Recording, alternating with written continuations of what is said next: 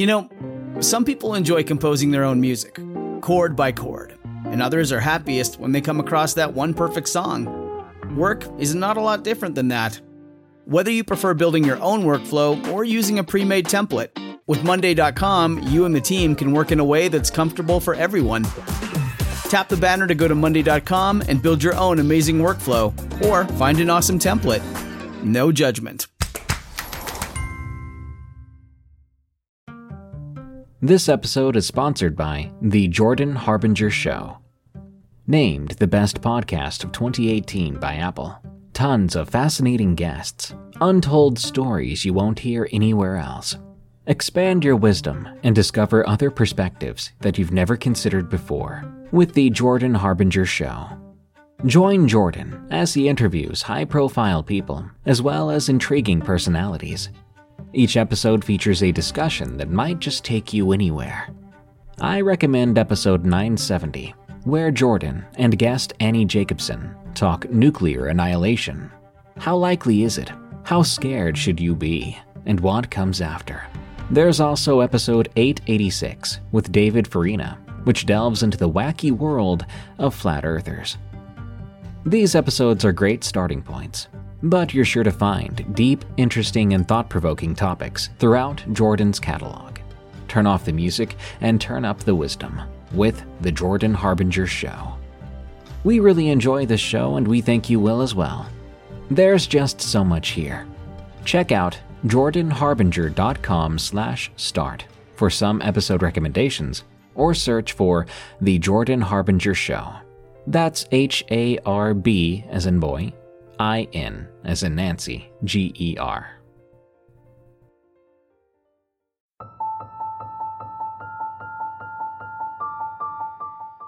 You can cross that bridge, but you may not make it to the other side. This world is a strange one. Let's face it, bridges are just plain creepy. Whenever I drive over a bridge, I can't wait to get to the other side, because who knows when it will collapse? Plus, bridges are hotspots for suicides. So, of course, many of them could be haunted. With that in mind, let's take a look at some allegedly true creepy stories around bridges. But first, I have to recommend this new book I've been reading. It's creepy, it's disturbing, and it's flat out psychotic. It's called Born Without Innocence by the new author Paris Michaels. It's about Jillian, a girl whose parents are renowned serial killers but her blood fueled mother escapes death row, leaving a wake of gore and death as she searches for Jillian, a girl who's trying her hardest to live a normal life. It's fast paced and only 99 cents on Amazon. So if you want to give it a read, you can go to deathbyfear.com slash Paris. Now, are you ready to burn some bridges? Number 1 the Crybaby Bridge Ghosts. Submitted by Caitlin.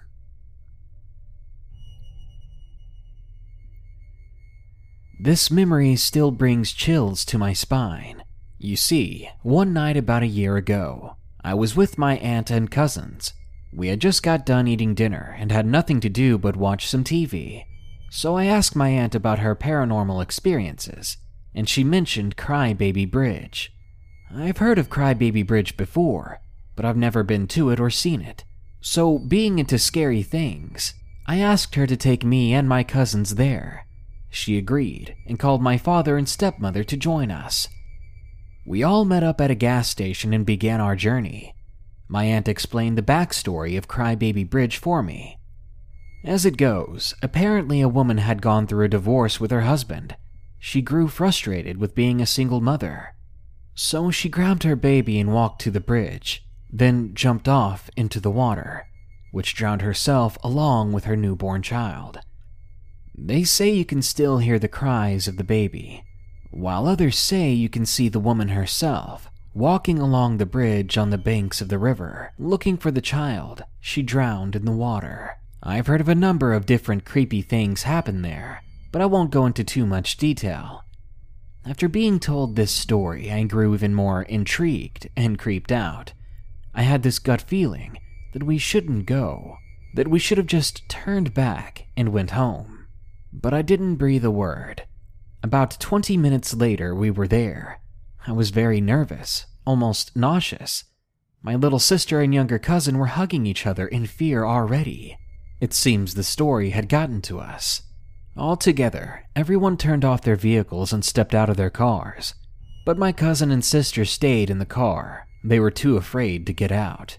Outside and next to the bridge, we heard the quiet chirping of crickets, but after we drew closer to the bridge, the chirping just stopped. We walked around the old bridge a bit, looking down at the river. It was eerily illuminated by the moon. As we walked around in silence for about 15 minutes, my aunt and uncle suddenly noticed a noise from below the bridge. It grew louder until we could all tell what the noise was, and as soon as I recognized it, I felt my heart freeze solid inside my chest. It was the sound of a crying child. It scared the living daylights out of me, and I began to tremble a little bit.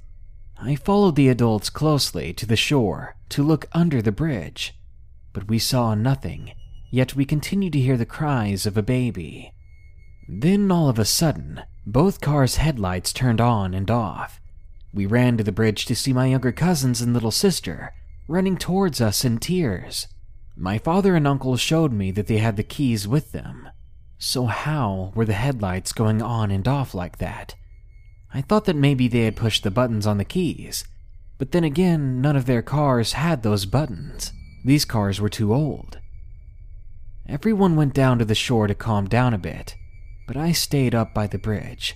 It was probably one of the stupidest things I've ever done, because this is when my encounter starts. I walked to my father's car to get his flashlight. He always brings it with him no matter where he goes. After I got in the car, the car door slammed shut behind me. Then the headlights began to flicker on and off again, and the car began to shake as if dozens of people were outside trying to move the car up and down. I was frozen with fear when I suddenly saw a woman walking towards the car. I tried to open the doors to get out and to run away, but the doors wouldn't budge. I looked up again, and I wished I hadn't. She was at the left backseat window. She had her face pressed up against the glass, and she was staring in at me. By now, the car had stopped moving and shut off. I jumped when I heard my father banging on the window beside me. I looked back at the left window only to see that the woman was gone. We all quickly got into the cars and drove away. I've never been so afraid in my entire life. We never talk about what happened that night, and I hope to never come across that bridge again. Number 2 The Crazy Man at the Local Creek. Submitted by Kellen H.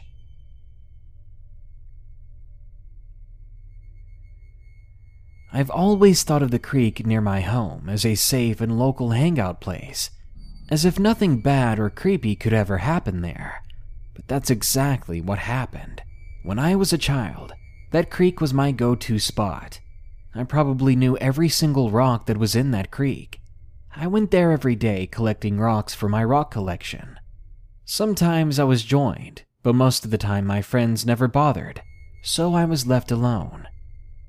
Honestly, I'm pretty sure they thought my obsession with the creek was weird and horrible. But as a sixth grader, I didn't care. It was peaceful there, and I felt more safe than anywhere. One day, right after school, I was walking to the creek. My best friend at the time, Maddie, actually joined me this time. It was a short ride on our bikes to the creek. We parked our bikes by the stone bridge that went over the creek. The only way down to the shore from there is to follow the side of the bridge under it, climbing down a bunch of rocks. I've fallen down these rocks once or twice before and scraped myself up, but that was the most these tiny rocks could do. Once you get down there, there's nothing but water and a small concrete structure that resembled a sinking ship a few miles down the creek. But after climbing down these rocks, trying to be as cautious as possible, I remember hearing a man talking. He seemed to be arguing with someone. I tried not to pay any attention to it.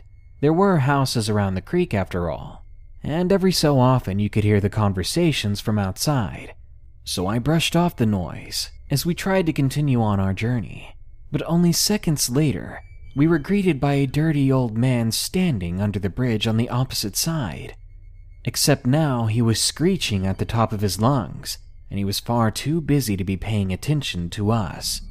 I had no idea why he was screaming. He seemed like some psycho or mental patient, just standing under the bridge by himself, screeching like a wounded animal. The sight of the man gave me chills. I looked over at Maddie to see if she had seen him too, but I didn't have to ask. She had seen him, because I could tell by her horrified expression. I picked up a stick that I could use as a weapon just in case, and we stepped out into the open, where the man could obviously see us. And of course, the moment we took a step, he heard us. He stopped screaming, then he turned his head in our direction, and he smiled. His teeth were dirty, and his face seemed wrinkled and aged far past whatever age I thought he was at the time. Seeing his face almost startled me. In response to his unwanted attention, I waved the stick at him and I yelled to just go away. But he only smiled wider. I almost screamed as he started to walk towards us. Again, I waved my stick harder at him, except this time he spoke. What's a pretty little girl like you carrying a stick like that for? You could hurt yourself, you know. He was almost halfway to us by now, and the two of us couldn't move. I think we were too afraid to. The man continued, now reaching out his hands towards us. Why don't you come with me? I've got something I'd love to show you. It's right over here, right under this bridge. That's when young me decided that I didn't want him to come any closer. While shaking and Maddie screaming at me to run, I threw the stick as hard as I could, aiming for the old man's head. I cried out as I heard the crack of the stick connect with something, and before I could find out what I hit, I turned and ran with Maddie back home. Now it's hard to run up those rocks, so we both ran on the outside of the creek where a small trail of grass led us to our bikes. It was a much longer way around, but at least we'd be putting distance away from that man. But we did take a gamble, because what would we have done if he was there waiting at the bikes? Luckily, he wasn't. As soon as we got back to our bikes, we hightailed it home, and ever since that day, I never went back to the creek. I didn't want to go anywhere near the bridge and it broke my heart that some creepy, ragged stranger could ruin my favorite place for me. To this very day, I miss being by that creek, and I miss the alone time it used to afford me. This episode is sponsored by June's Journey. Do you believe in monsters? And given the chance, would you be brave enough to track one down on your own? In June's Journey, People are the true monsters, and you can live the story yourself rather than sitting back and listening to one. June's Journey is a hidden object game with a thrilling murder mystery set in the roaring 20s. You play as June on the hunt for your sister's murderer. Discover clues through exciting hidden object scenes with beautiful and atmospheric illustrations and music. Victory brings you closer to new plot points and suspenseful answers. When not hunting for clues, you can customize your own luxurious estate island with gardens, buildings, and decor. Or chat and play with or against other players too, in the Detective Club, where you could even put your skills to the test in the Detective League. June's Journey is both relaxing and fun to play. With my busy schedule, I find it's the perfect game to pick up and play whenever I've got a free moment.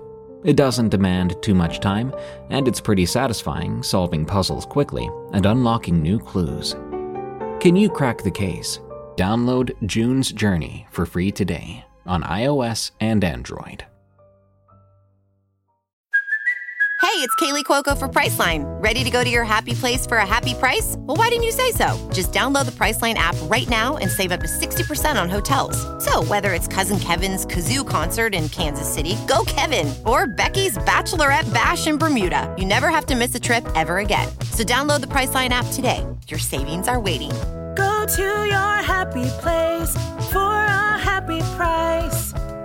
Go to your happy price, Priceline. Number 3. The Suicidal Apparition. Submitted by Lunara L.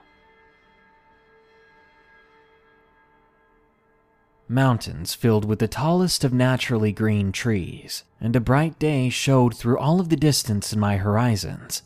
I was visiting my father, stepmother, stepbrother, and stepgrandmother and her boyfriend, with my older sister, in the serenely majestic town of Tallahassee, Georgia. We were camping in a trailer on the mountainside of a beautiful camping park where the creek trickled softly in the background. Everything around me was pure and thriving with abundant life under the warm summer sun. The vacation getaway seemed picture perfect, and although houses were being built here, it still seemed so untouched by man. My family crammed in my dad's golden Hyundai Santa Fe, which soon went weaving through the curvy streets within the valley, while disco beats were playing in the curious air.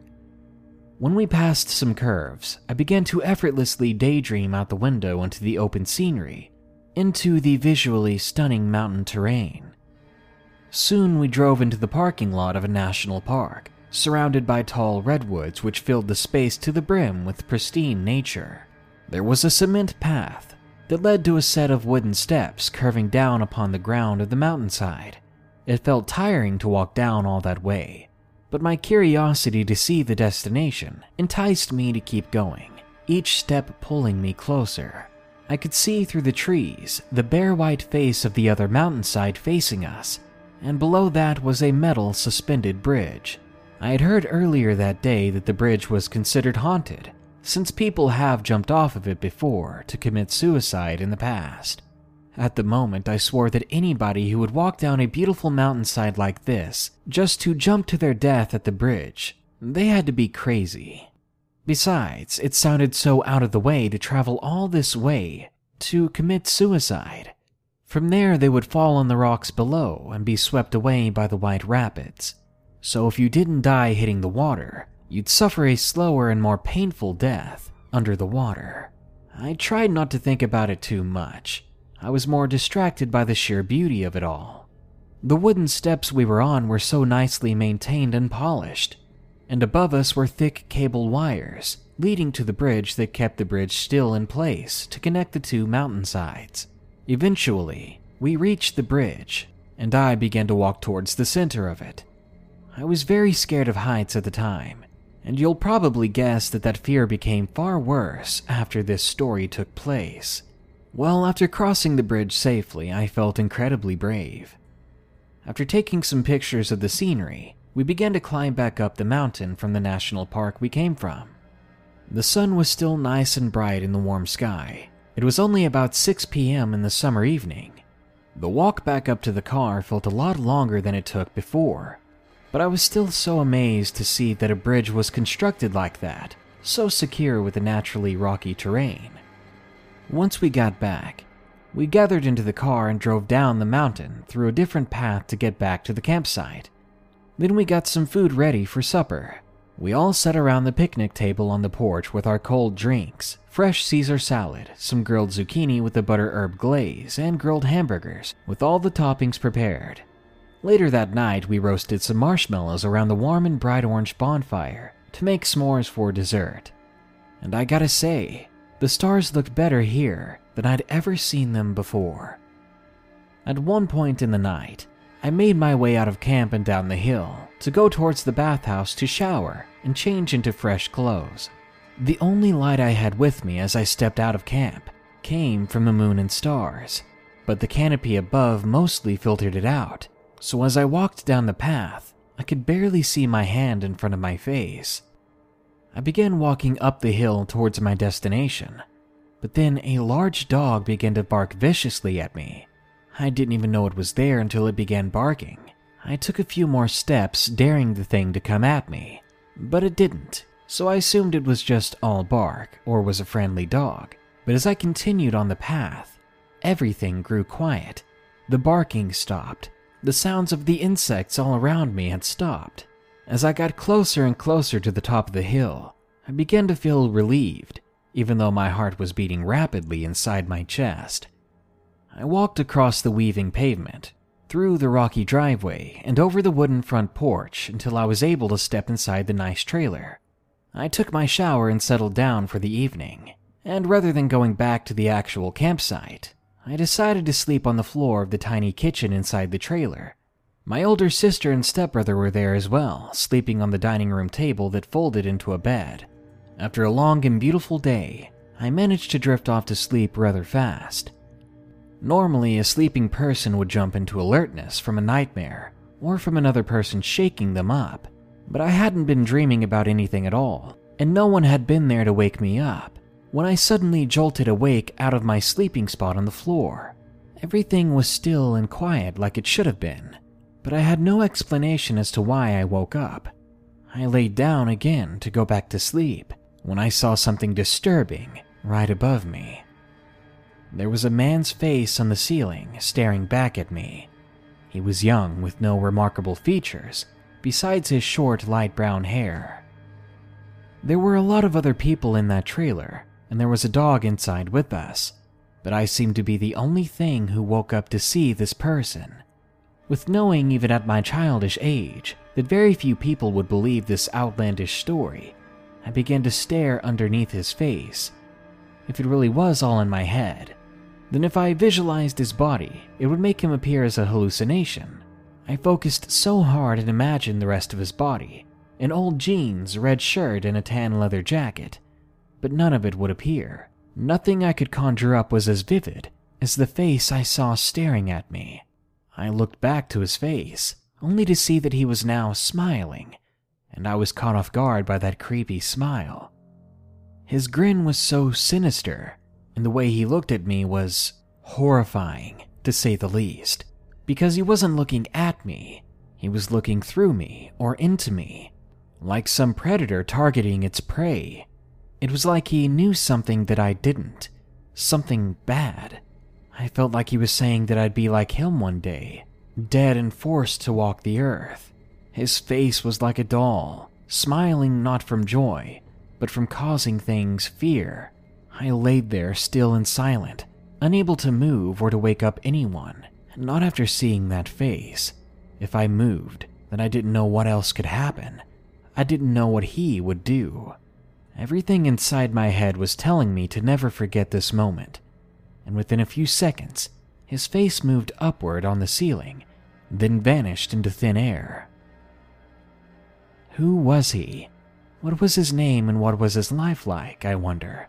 Our campsite was very close to the bridge, and I've always wondered if he was one of the people that jumped from the bridge to his untimely death. And why did he choose me to be seen by? Why was I chosen to be haunted by this experience? Number 4 Shadow Thing Under the Bridge. Submitted by Georgia. Back when I was in year 10 of secondary school, our religious studies class got taken on a trip to the Holocaust Center. We had to go around writing down any information that would come in handy for our upcoming exams. The trip was actually very fun and interesting. Our class even got to sit with a real concentration camp survivor, listening to his story from all those years ago. It was a very moving experience. At the end of the trip, we all got to go and have a quick look in the gift shop. I decided to buy a rubber red wristband, the kind of thing you might see on people who work for charities giving out. They usually have the name of the charity or their website on them to help raise awareness for their cause. The wristband had the words genocide, never again written on it. I figured it was a nice, fitting souvenir. I put it on my wrist as we walked out, and that was that. About a year and a half later, that red wristband had never left my wrist. It wasn't hugely sentimental or anything. I just never really saw the need to take it off. It was something that didn't get damaged by water, and I just kind of forgot it was there. This will be important later. Now, at the time that this event took place, it was winter. Me and my friend Lucy were meant to be going to a theme park early on Saturday morning. It was a trip we'd been awarded by our school for overachieving in our grades. Coaches would be transporting us there, and we had to be at the school by 9 a.m. sharp, no later, or the coaches would be leaving without us. Lucy suggested that it was pretty early in the morning and she lived closer to our school, so I should stay the night at her house and we could wake up and go there together in the morning. I happily agreed. I brought my sleeping stuff and change of clothes for school. Now, like I said, it was winter out. It had reached below freezing temperatures. However, there was no snow or anything like that, so we never thought the weather would be an actual issue for the trip. We just needed to make sure we dressed warm well, we wake up the next day, and lo and behold, a clear six inches of snow had fallen during the night, and it was still coming down hard. Needless to say, our trip was cancelled. We were a little bummed, and we decided to make the best of it and have a fun snow day. We were up early enough to get a McDonald's breakfast. The roads were horrendous, so instead of getting Lucy's mom to drive us, we rolled us a few smokes, wrapped up, and set off to get our hash browns. As we walked there, I couldn't get over how heavy it was coming down still. I mean, we hadn't seen snow like this for years. On the way back, Lucy said it'd be fun to go sledding. She said there was a place nearby that would be perfect for it. It sounded fun to me. Plus, given the fact that I thought I'd be riding around on roller coasters by now, it seemed like the next best thing to do. So we went. We grabbed her sled, and I put on some mittens, which I would like to point out covered up my red wristband. Then off we went on our journey. The place she was taking me to was about a 10 minute walk from her house. We arrived at a bunch of fields. Now, I'm going to roughly explain the layout of the place, which is very important to the story. Basically, we had to walk over one big field. At the end of it is a steep slope that leads onto the next field, and at the end of that one, there is another slightly steeper slope, leading onto what I could see was a small football field with a couple of goalposts. I could see at the end of this field there was fencing surrounded by a load of vine and general greenery. I could also see a built up train track separating the football field from the field on the other side. I've never actually walked in that field, but I'd explored the church graveyard that resided right by it as a kid. Graveyards had always kind of interested me for some reason. Anyway, I'd never actually been to that field as I said before, I didn't know that under the built up train track, hiding along the fence, there was a creepy little bridge that would lead you to the fields we're in now. The slopes here were ideal for sledding, so we started going up and down them both. It was no roller coaster, but I was still having a lot of fun with it. It started snowing really heavily again, so we thought we should go take shelter under the bridge at the bottom of the football field until the snow stopped coming down so hard. Now, like I said, I didn't know this bridge even existed until that day, and so obviously I'd never been there before. To get there, you have to go down a pretty steep pathway. Once we reached the bottom, I could see a small gravel path which led us to underneath the bridge. Looking ahead, straight away, something caught my eye. There, lying perfectly in the middle underneath the bridge, was what looked like a red wristband I pointed it out to my friend Lucy, and I jokingly said, Imagine if I picked that up and it was actually my wristband. She laughed and said that'd be kind of creepy.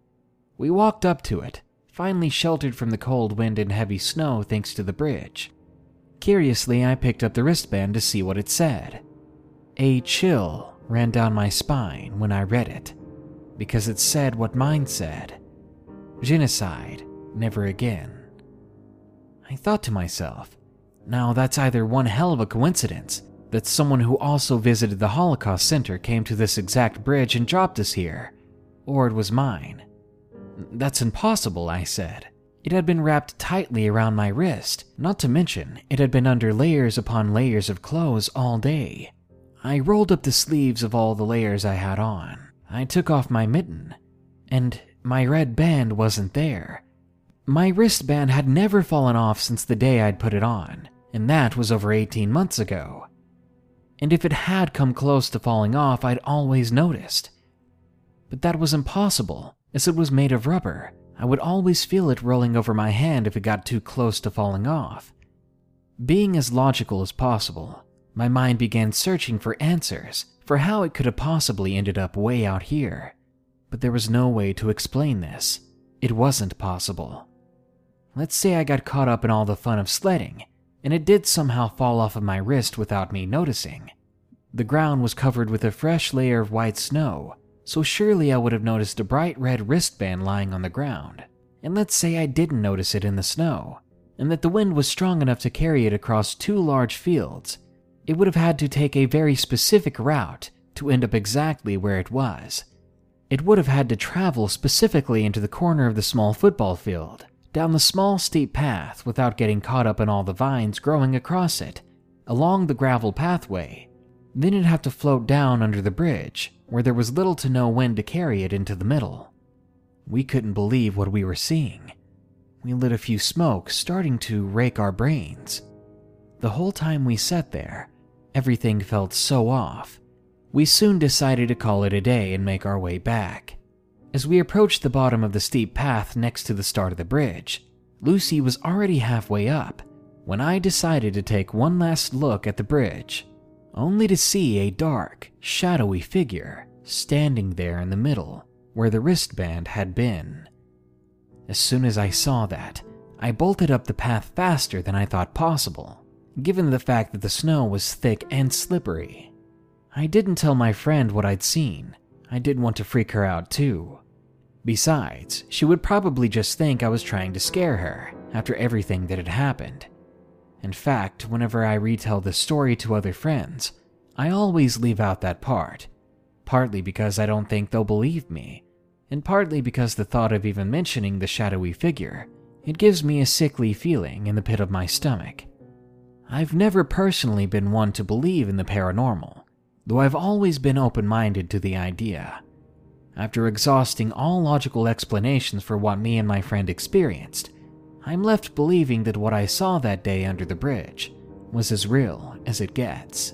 I've since been back there by myself, and all I can say is I definitely never feel alone. Ohio, ready for some quick mental health facts? Let's go. Nearly 2 million Ohioans live with a mental health condition. In the US, more than 50% of people will be diagnosed with a mental illness in their lifetime. Depression is a leading cause of disability worldwide. So, why are some of us still stigmatizing people living with a mental health condition when we know all of this? Let's listen to the facts and beat the stigma. Ohio, challenge what you know about mental health at beatthestigma.org. And number five, don't cross this bridge. Submitted by Hannah13.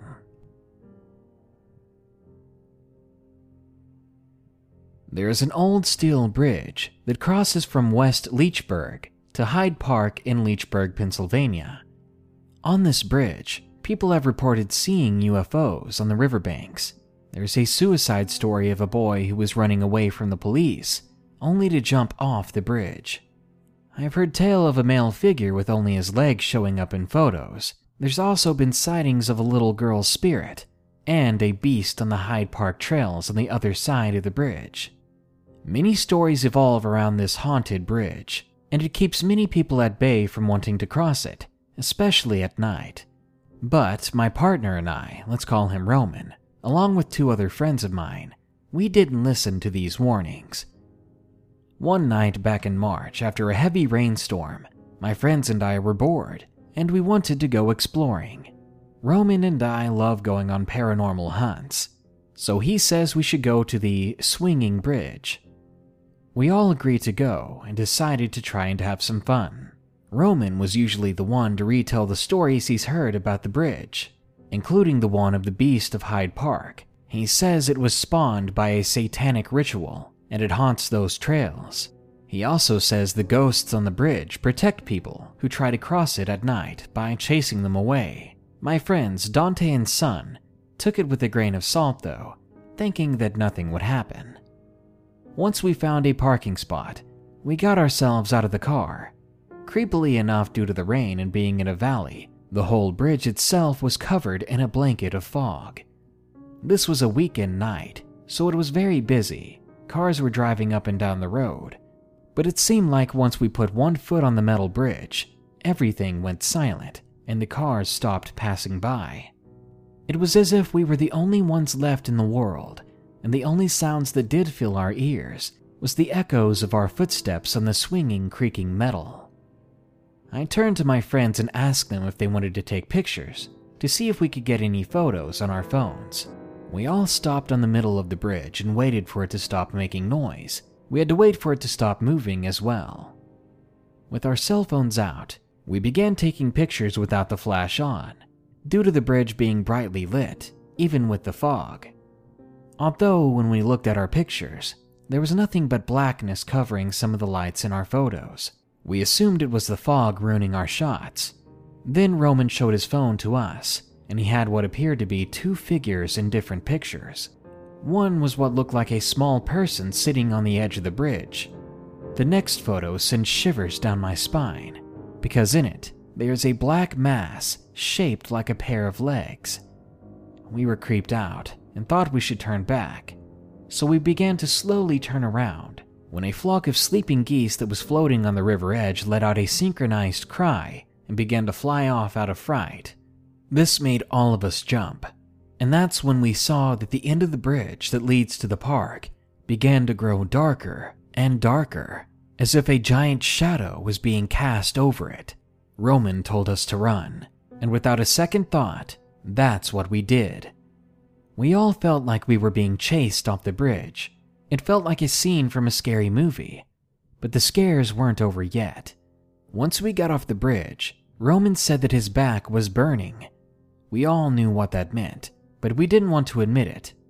Our friend Dante went up behind him and lifted up the back of his shirt. Sun and I went over and gasped in horror as we saw three scratch marks going down from the left side of his shoulder blades to underneath the right shoulder blade. Of course, Roman laughed it off, saying that it happens on this bridge from time to time, and he told us we have to be careful next time if we ever wanted to come back to the bridge. People who are in the area of this story, I can't stress enough that you should not cross this bridge at night. You don't want to get chased off by that thing, whether it was the legs or that beast, because you could end up getting seriously hurt.